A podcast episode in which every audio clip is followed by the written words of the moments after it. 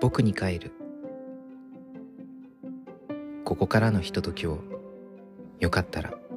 僕と一緒にお過ごしください。改めましてとしです。今日は2023年7月9日日曜日。時刻は午後5時過ぎに録音しております。いやーもうすぐ日曜日が終わってしまいます。僕は土日休みの仕事をしているので日曜日が終わると明日はまた仕事になるのですがまあいつも思うんですけれども休みの日はどうしてこんなにあっという間に過ぎ去ってしまうのでしょうね。仕事中は全然時間の経過が遅いなって思うんですけど本当に不思議だな。うん。まあそれなりに土日は充実した時間を過ごしたのでよかったなぁと思いつつ僕に帰るをまだ撮っていないという事実は今日のうん昼過ぎぐらいから確実に僕の中で焦燥感をかきたてるというかそろそろまずいなと。思っていたところです。まあなんとかね。うん。毎週毎週幸いなことに続けられているので今週も穏やかにつないでいけたらなと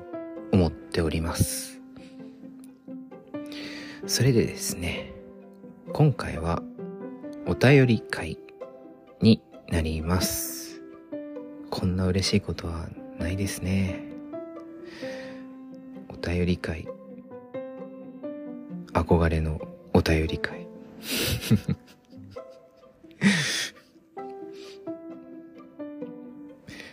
まあそもそも本当にかつて十数年前にやっていた別の名義のポッドキャストで一通もお便りが来なかったっていう事実を踏まえるとうん覚醒の感があるんですけれども。まあうん。客観的に聞いて僕に帰るにお便りを送ろうってって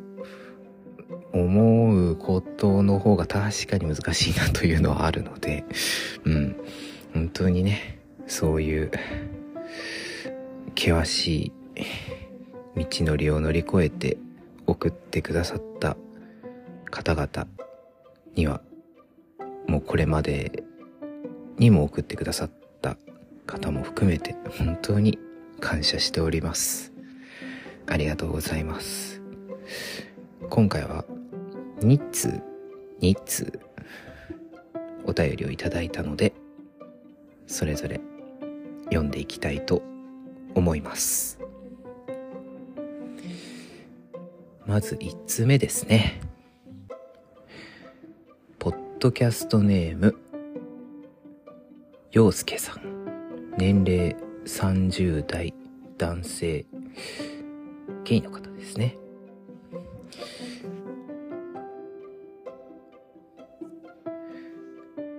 としさん、こんにちは。いつも配信楽しみにしております。初めてお便りを送らせていただきます。陽介です。トークテーマに枯渇しているということで、同じソロ配信者として何かお力添えできないかと思い、メッセージをしたためています本当の本当に困った時にでも取り上げていただけますと幸いです。これは僕の悩みというか最近の中で一番どうしたらいいのかなと思い巡らせていることなのですが僕と僕の友人との関係性に対する話を聞いていただきたいです。その友人はいわゆる親友とも言える存在で僕にとって大切な人。詳細は伏せますがその人は出会った当時の10年ほど前からとある業界に憧れていてそれを周りにも公言していました。その人が関東へと移り住んでからは会う頻度も少なくなったのですがしばらくしてから今ではその夢を叶えて目指していたその業界で働いているとの報告もしてくれました。本人がキラキラとその夢について語る姿を見るたびによかったねと自分ごとのように僕やその他の友人も喜んでいましたしたゆまぬ努力で夢を叶えていく友人の存在に僕は一友人として誇らしい思いを抱いていましたしかし少し前その人が語っていた数々の大きな仕事や叶えたとされる夢の多くが嘘虚言だったということが判明したのです。かっこなぜ今まで気づかなかったのかといえば僕がその業界に疎いからなのですが判明したきっかけ含め長くなってしまうので詳細は割愛させてください。かっこ閉じ。人間誰しも大なり小なり多かれ少なかれ見栄を張ったり嘘をついてしまうものだと分かっていますし僕にもそういう時期があったこともあります嘘をつかれていたことにショックがなかったといえばそれも嘘になってしまいますが嘘が分かっても友人と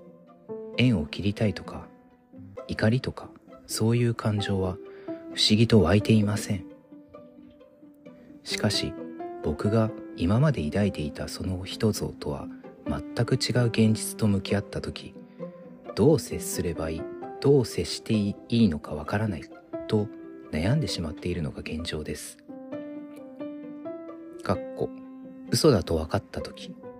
すぐに伝えられたらよかったのですがなんとなくパンドラの箱を開けてしまうような感覚がしてまだ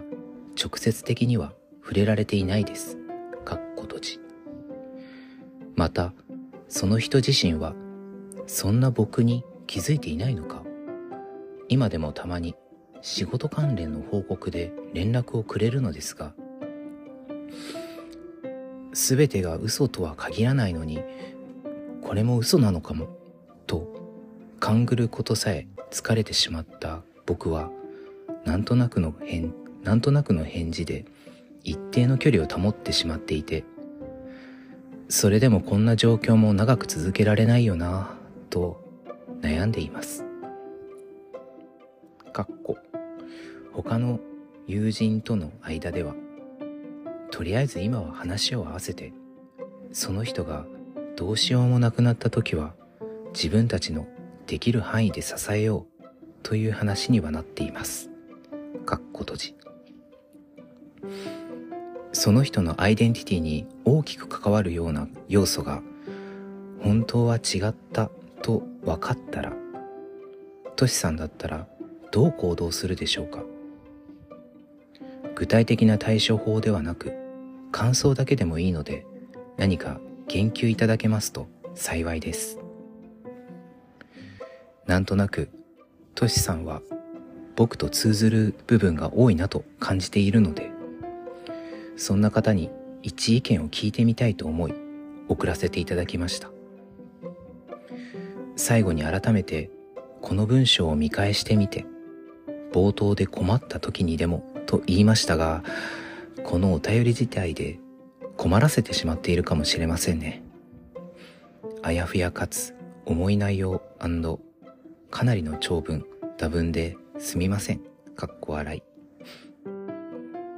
これからも穏やかで優しい雰囲気にあふれたトシさんの配信楽しみにしております。50回おめでとうございます。陽介より。大変です。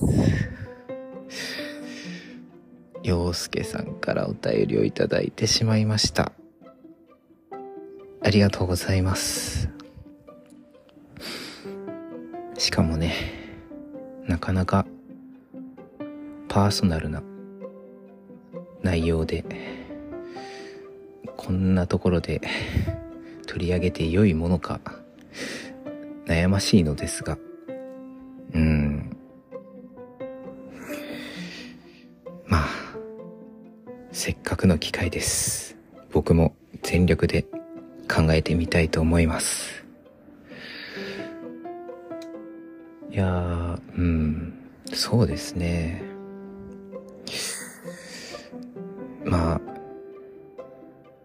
なんというか、具体的な対処法は確かにちょっと難しいなと思っ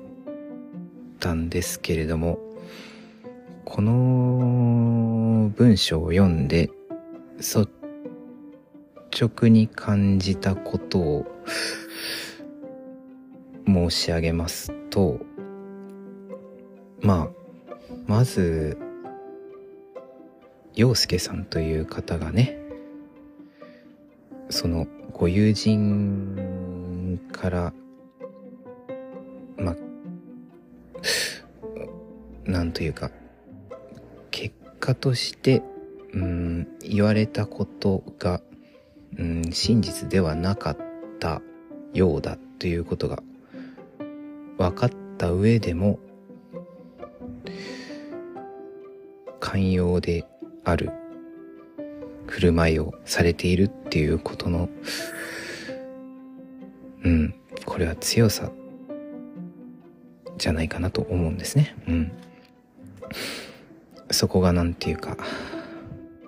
すごいなと思います。結構そのうん信頼関係っていうのは自分が一方的にどう思ったところで相手も同様にうん思ったことを行動言動に示してもらえないとちゃんと釣り合ってるのかっていうのはわからないところはあるのですがまあそういう何がしかをされたり言われたりっていうことがあった時に変わらずその相手のことを思う姿勢っていうのはなかなかできないことだなと思います。で、さらに陽介さんは他のご友人ともお話相談されていてその、うん、ご友人に対してひとまずは、うん、話を合わせてまあ何かどうしようもなくなった時にできる範囲で支えていこうという話で認識を合わせていったということなのでね。洋介さんだけでなく他のご友人もそういう思いに抱いて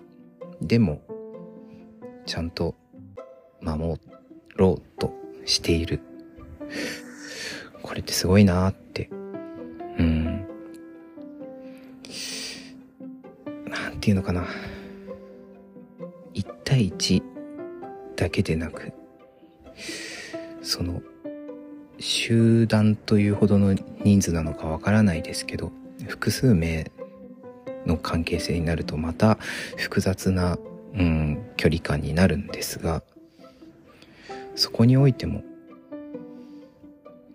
うんそういった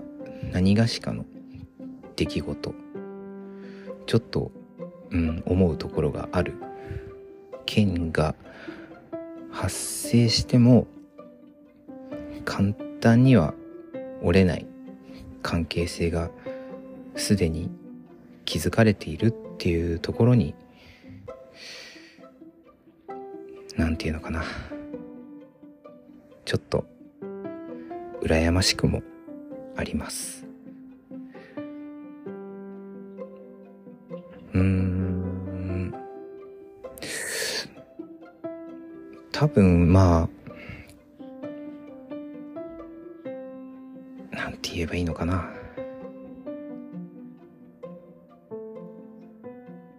アドバイスとかではないですけど。今できることって何なんだろうなって思うと何か特別なことをするっていうわけでもなく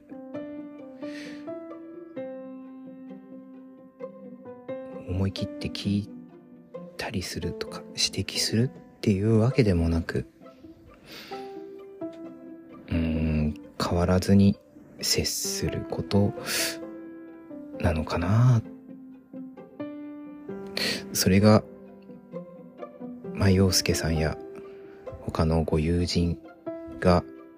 その相手の方に対してできるうんことなのかなと僕は思いました。うん。まあそのご友人は今は関東の方に行っているそうで物理的な距離もあるでしょうしそんなに頻繁なやり取りというわけではないようですがたまに発生するまあメールとか LINE とかなのかな？そういうやり取りだったりに対して特にそこに言及することなく今も細かく気にしてやり取りしてるっていうことではないとは思うんですけどそれがいいんじゃないかなと思います。僕は。どうしてそのご友人がそういう態度というかそういうことをおっしゃったのかはわからないですけどそれを言ってくれる日をゆっくり待つ方がゃないかなと僕は思いました。それはまあ先ほども申しましたけど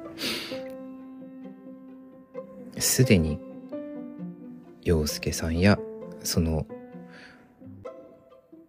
周りのご友人がそのお相手の方に対して多分うん。すごい強い関係性が今今っていうかずっと続いているんだろうなというのが文面から溢れている感じがしてこういうことがあった時にそれでも何て言うのかな。怒ったりするでもなく縁を切りたいとかというわけでもなくこれからも同じように接していきたいっていう気持ちが垣間見えてうん。もし今後も違った形で何か陽介さんやご友人たちに対して何かしてきたりとか言われたりとかあったらまたもしかしたら考えないといけないのかもしれないですけどそのお相手の方がうん今はそう言わざるを得ない何か事情があるのかもしれないですしそうやって自分に葉っぱをかけているのかもしれないですしもしかしたら盛大なドッキリなのかもしれないしわからないですけど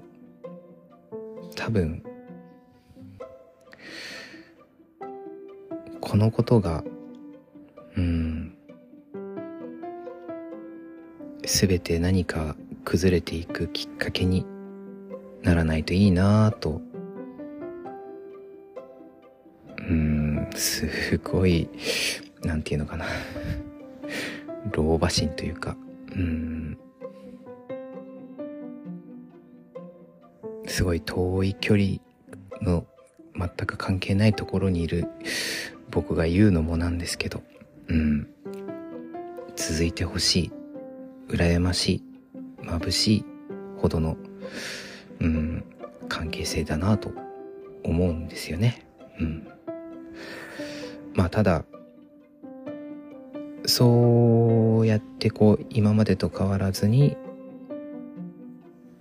振る舞うっていうことがまあだんだんしんどいとか苦しいとかそのはっきりしない状況がモヤモヤするとかそれが自分のストレスにどんどんなっていくようでしたらうんやっぱりもうちょっと物理的に物理的にというか間接的にも距離をとってもいいのかもしれないです。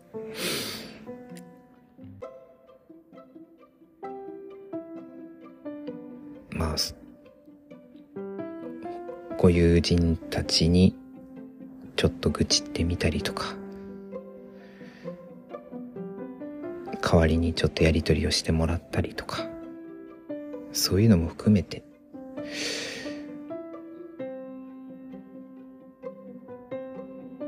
うまい。付き合い方。難しいですね。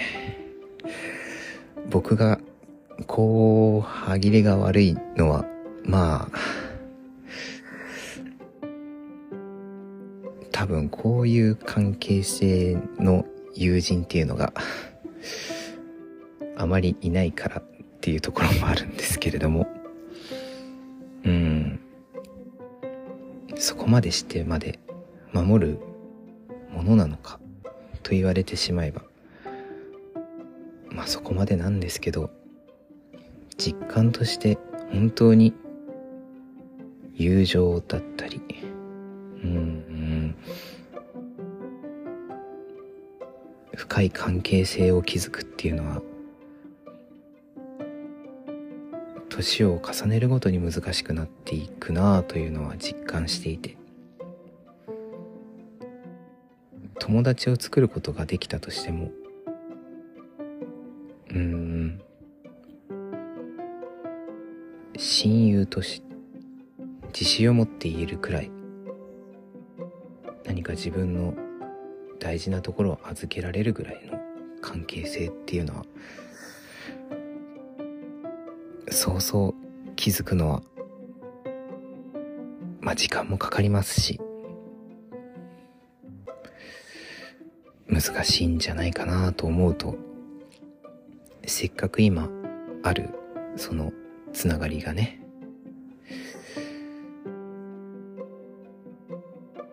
途絶えてしまうということにちょっとうん可能であるならば続いてほしいなぁと勝手に思ってしまったりしてしまいます。うーん。ででここまでがまあ僕が文面を読んで思ったことなんですけどじゃあ都市は同じような場面になったらそうできるかと言われるとこれはまた別の話になってくるんですよね。難しいな。僕はま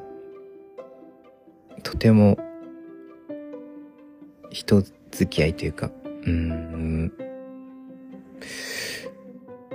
友人関係とかそういうものを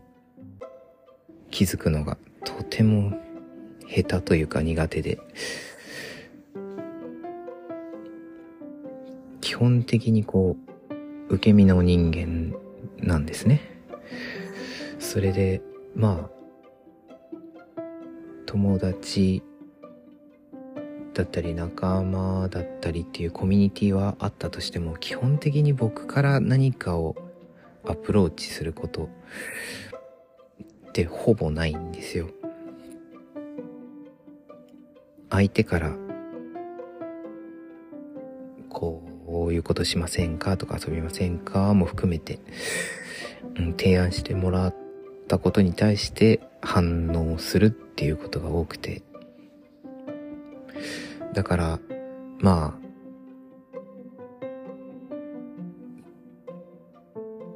うんそうやってこう、そういう自分であるということを認識した上でも、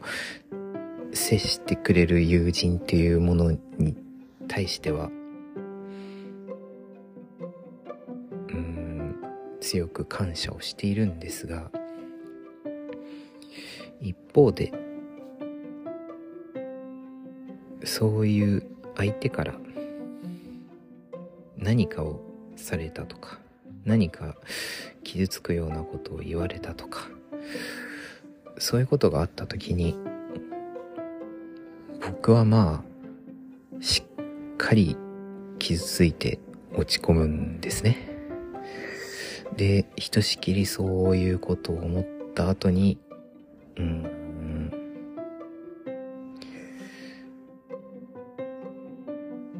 距離をどんどん広げていくタイプです。なので、なんていうのかな。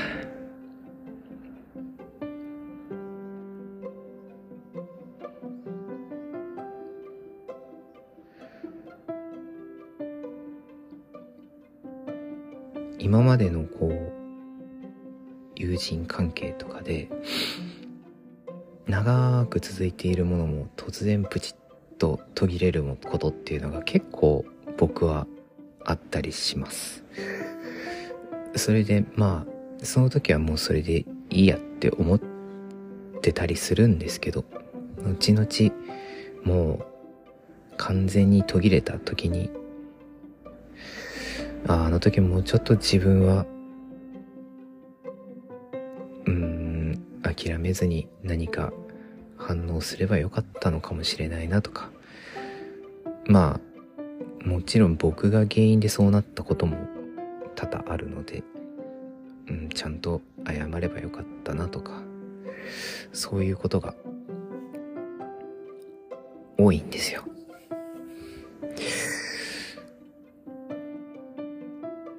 なのでねなんかこううん。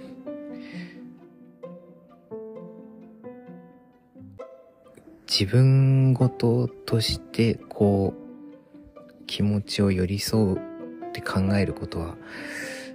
できてもじゃあ自分が実際そういう場面に遭遇した時人にかけた言葉通りに行動ができるかというと甚だ怪しいなっていうのがあって。そうなるとうん なんだよっていう話になってくるんですよね。そしてまあ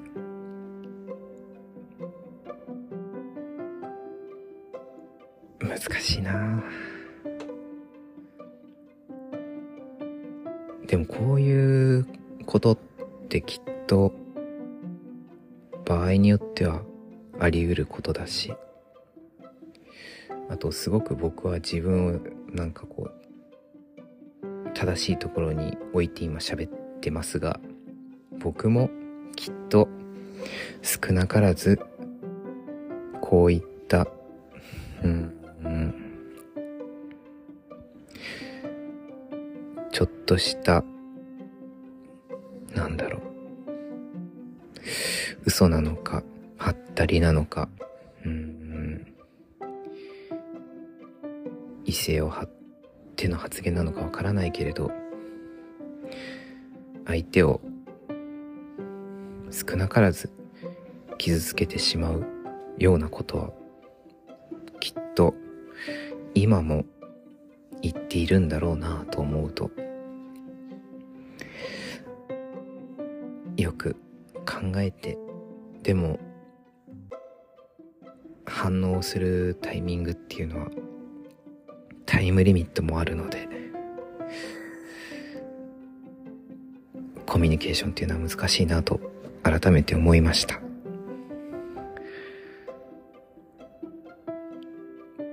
いや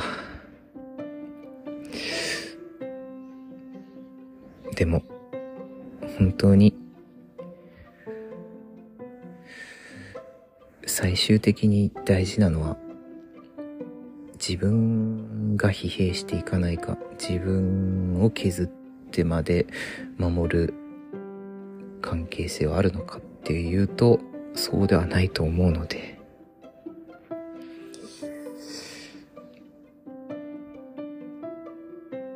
ただこの陽介さんの文面を読む限りではうん。悩みでもあるけれどうまくかわす術もどこかで陽介さんはお持ちのような感じもしてなんかその文体がねうん重々しい内容のようででも少しほぐしてくださるような感じもあってさすがだなって思うのですがだからちょっとうーん正しい反応になっているかわからないんですけれども思い切って取り上げてみました。洋介さんすいません。すいませんが先に来ちゃった。いやありがとうございます。全然あの聞き流していただいて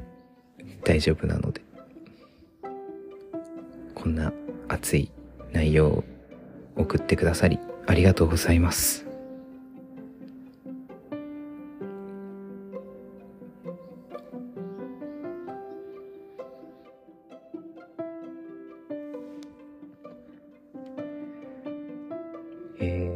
それでは、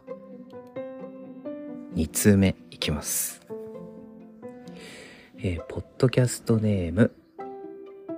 ヒロさん、かっこ、ザッツマさん。あ、ヒロさんだ。年齢30代半ば、男性、ゲイの方。ではメッセージの方です。トシさん、こんにちは。暑い日が続いていますが体調体調崩されていませんか？北海道も30度を超える日が多くなり日々夏を感じるとともに肌を刺すような寒い冬が恋しい季節になってきました。いつもツイッターでコメントのやり取りをさせていただいておりますがまだ一度もお便りを出していなかったなと思い今回初めてお便りを出してみました。トシさんのポッドキャストといえば朗読パートとトークパートを高度に交互に配信するというユニークで魅力的な番組ですが今回はトシさんが行う作詞について質問してみたいです。丸一。一つ一つの詩が完成するときはイメージがすぐに言葉に変わり一気に完成することが多いですか？それともそれぞれ違うタイミングで思い浮かんだフレーズが徐々に組み合わさって一つに詩になっていくものなのでしょうか。丸にまた詩が思い浮かぶ時はどんな時ですか？もし配信の中でこれらの質問に触れていることがありましたらすみません。これからも素敵な詩をトシさんの優しい語り口から聞けるのを楽しみにしています。それではまたツイッターで。ヒロさんありがとうございます。いやもう今日あれですね。最終回ですかね。もう洋介さんとヒロさんからメッセージをいただいて一体これ以上僕は何を望むのでしょう。もうっていうか恐れ多いんですよね。すごい二大先輩ポッドキャスターさんにお便りをいただいてしまいました。いや頑張ったな年 こちらのお便りについても全力で考えていきたいと思います。えーと丸一のまあ、その詩が完成する時にイメージがすぐ言葉に変わり一気に完成することが多いのでしょうかと。それともそれぞれ違うタイミングで思い浮かんだフレーズが徐々に組み合わさって一つの詩になっていくものなのか。うーんと。そうですね。難しいな。作詞とのところなんですけどまあ前提としてあの朗読パートで挙げているものは今のところは全て曲になっているものなのでまあ作詞とあと作曲も発生してまあ組み合わせてまあ一曲になる状態にまでできたところで完成としてるんですね。で、まあ、それを、まあ踏まえた上で、一番大事なのが、こう、作りたいなっていう、作詞したいなとか作曲したいなっていう気持ち、衝動っていうのがすごく大事で、あの、なんかこう、無理やりに作ろうと、なんか必要に迫られて作るとかそういう時っていうのは、本当に時間がかかる。全然何も浮かばないっていう傾向があります。まあ、現に今です。新作を作りたいと5月、まあ5月中、5月中、中、中が出ましたね。5月が誕生月なので、まあ、その時にこう、まず、なんていうのかな。一年の、一年、それからその年の一年の意気込みというか、そういうものを久しぶりに作りたいなって思ったんですけど、挫折し、6月は結構雨のテーマの、まあ、詩を読んだんですけど、まあ、せっかくだから新作を作りたいなと思っていたんですが、それも叶わず。うん。大スランプだなと これが難しいなっていうのがあります。だから、なんか作らなきゃ作らなきゃって思うと焦ったり、何も頭が働かなかったりするので、うーん、なんか衝動的にあなんか今作りたいなっていう時の方が勢いで書けたりします。で、えっ、ー、と作詞の場合だと何がしかのテーマがあるかないかっていうのが大事もう一つ大事なことかなと思います。さっきあの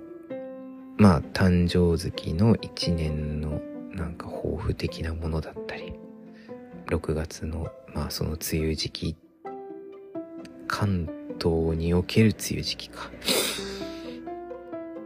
を踏まえて雨をテーマにっていう風な形で何がしかのテーマがうーん決まっているところと決まっていないまっさらな状態から書くでまたうーん若干の違いがあります。まあ、テーマがある場合は、まあそこから湧き出すフレーズ、まあ思い浮かぶフレーズ、イメージっていうものを、なんとなくこう、うん、なんかつぶやく感じでこう、書き出すのかな。割と、あの、こういうことを書きたいんだとかっていうのではなく、なんとなく筆を走らせるような形で書き出してしまった方が良くて、まあそこに、そこから、まあある程度の道筋とか、まあ物語になりそうだったら、なんとなくの結論みたいな収束点みたいなものをちょっと想定してみてまとめていくっていう形で書くっていうことが多いような気がします。で、もしテーマがないとなると、まあ、そのテーマ探しをまずしなきゃいけないっていうところで、まあ、これも結局、なんとなく思いついたことをつらつら書き出してみるっていうところが、うん、大きいかなと思います。何かこう引っかかりがあるフレーズとかね、そういうものが出てくると、そこからそれをテーマに仕立て上げて、で、テーマができればさっきテーマがある場合に落とし込むことができるので、うーん、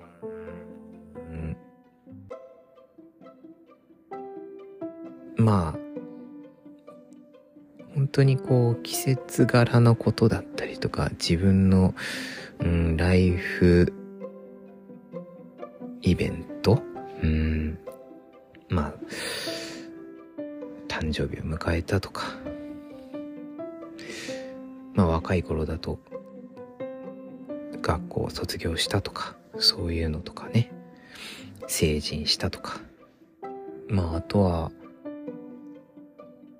友達ができた、喧嘩した、恋人ができたとか、そういうのもそうかもしれないな。そういったところから何がしか、うん、書き出してみるっていう形で作詞をすることが多いです。なんか、もっともらしく言ってますけど、まあ、至極当たり前なのかもしれないですね。それでまあ、えっ、ー、と、違うタイミングで思い浮かんだフレーズが徐々に組み合わさっていく感じになるかっていうと、そのパターンってあんまりなくて、まあ、その、作曲と作詞のタイミングが日にち的にはあの間が空いたりすることはあります。基本的には曲線といってその作曲を先にしてそこにあの言葉を当てていくっていう方があのはめやすいのであのそういう作り方をすることが多いんですけどまあ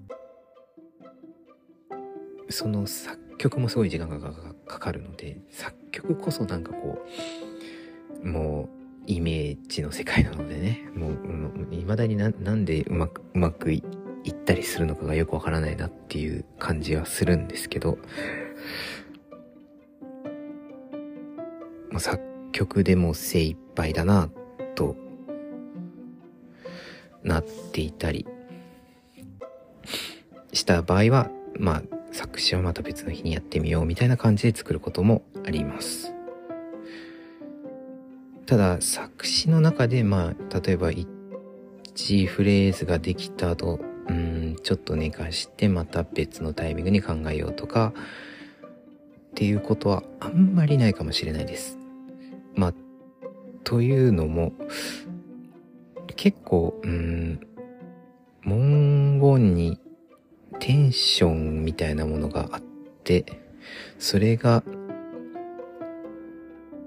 まあ、例えば今日途中まで書いた場合、眠って次の日、何がしか仕事の合間とかにふとなんかこう 仕事の合間はダメじゃないかっていうのもあるんですけど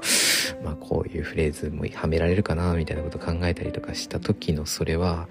若干その時の心持ちっていうのは違ったりするのでいざこう組み合わせてみた時にうーんあれなんかなんか妙に落ち着いているなみたいなことがあったりとかしてうーんうまくまとまらないことが多いんですよね。なので作詞はできれば時間をかけてでもその始めた時から終わるまで一気に行きたいっていうのはあります。ただうーんある程度スランプ状態に陥ると通常のやり方だと大体あのうまくいかないっていう状態なことが多いのであえてあの間を空けたりとか先に作詞からやってみて無理やり作曲をしてみたりとかやり方をぐちゃぐちゃにしてすることでなんとなくの新鮮さを生み出そうと模索したりすることはあるかもしれないですね。いやーこれまあちゃんと言っているけど今スランプだからもう 全然こう説得力がないんですよね。えーと、丸にまた詩が思い浮かぶ時はどんな時ですかっていうのがあって、まあ、これもあまり思い浮かびませんっていうのがあるんですけど、その丸一の時にも結構こう書き出してみるとかいろいろその言ってましたが基本的にはあのスマホに思いついてた言葉をメモしたりとかすることもあるんですけど基本的には実際にこうルーズリーフみたいな紙だったり付箋とかにペンないしシャープペンシルで実際に文字に書き出すことの方が多いです。で、まあ、頭で考えて出てくる言葉よりも、なんとなく手のその動き、なん、その、慣れ親しんだ書く感じっていうところに委ねるというか、割ともう本当に何も考えずになんか適当なことを書いてた方が、多分それは今まで生活している中でなんとなく浴びてきた言葉だったりフレーズだったり、うん、考えたことだったりっていうのが無意識的にパッと出てきた言葉だと思うので、それは意外と思いもよらない内容だったりすることが多くて、そこからなんか、あ、面白いなっていうところで広げていくっていうことも、こともっていうかそれが多いような気がしますね。あんまりこういう構成でいこうっていうのをガンガン、あの、がっちり固めて作る曲ってほぼない気がします。だいたい特に一番曲における一番的なところっていうのは、かなり自由に書いて、2番である程度バランスを取るみたいな感じなことが多い気がしますね。まあ、すごい、これも 恥ずかしいですね。でも、まあどんなに言っても今はスランプなので これが全部できていないっていう、悠々しき状況です。どうしたものか。できれば、今月、一つ作りたいんですけど、この感じは厳しい気がするな。8月なのか、9月なのか。まあ、ハードルは低く、1周年までに1曲ぐらいのつもりで やろうかな。でも、正直、過去ストックもだんだん枯渇気味、枯渇気味っていうか、あの、人に聞いてもらうレベルのものがなくなってきているので、悩ましいです。朗読パート、あの、楽しんでくださる方がいらっしゃること自体が僕はびっくりだったので、ここにね、魅力を感じてくださる方がいることを、本当に感謝しております。ヒロさん、ご期待に添えた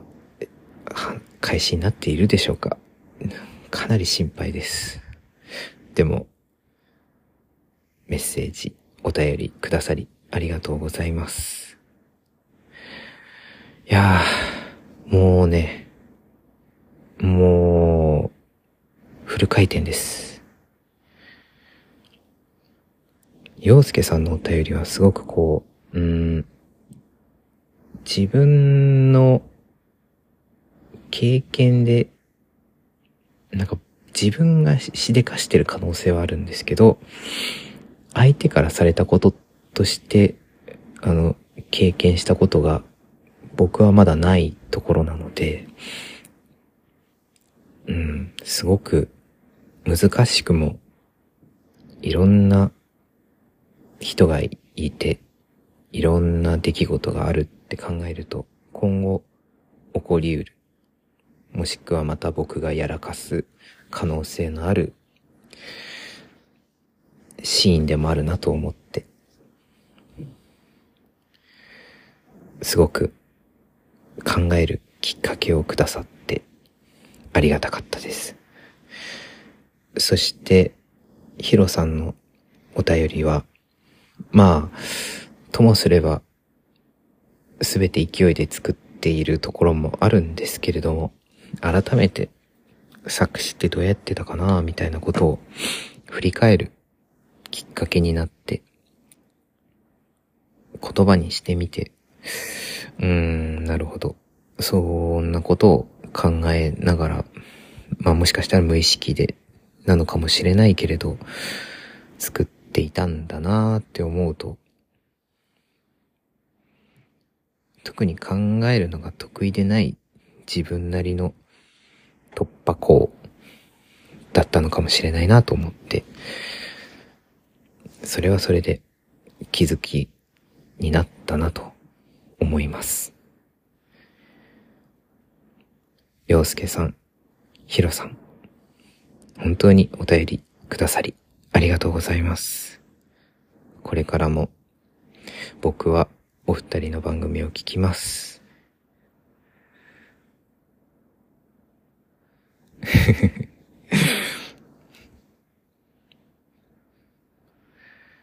いや、今回は結構長くなってしまいましたね。聞いてくださる皆様にはややご負担をおかけしてしまってすみません。録音しているアプリも警告を出してますね。セグメントの最大レコーディング時間は60分となっています。時計をチェックするのを忘れなく。ええ。チェックはしてるんですけどね、話がまとまらないんですよねっていうところで、ドキドキしながらやっていましたが、なんとか、なんとか間に合うかなと思っております。まあ、こんな感じで、あの、お便りいただいたものを一生懸命考えて、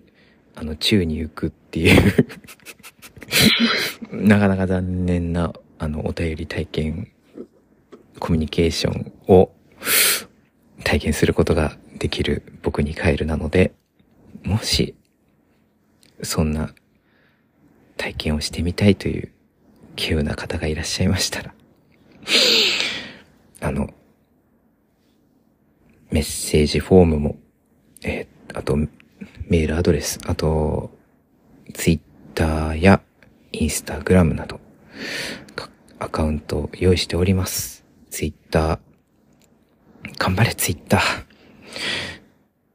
ヒロさんや洋介さんとこれからもやりとりしたいぞ。ツイッター頑張れ。と思いながら、皆様もメッセージ等、や、あと感想などいただけると幸いです。本当に、ヒロさんがおっしゃる通り、すごい暑くて、僕は今日もとろけそうでしたが、この暑さはしばらく続きそうです。負けずにっていうか、まあまあ負けてるんですけど、負けたとしても生き延びましょう。うん。生きていたらきっと何かいいことがあると信じてます。皆さんどうぞ自分をね、大事にしてくださいね。僕に帰る。ここまで、都市がお送りしました。さようなら。またね。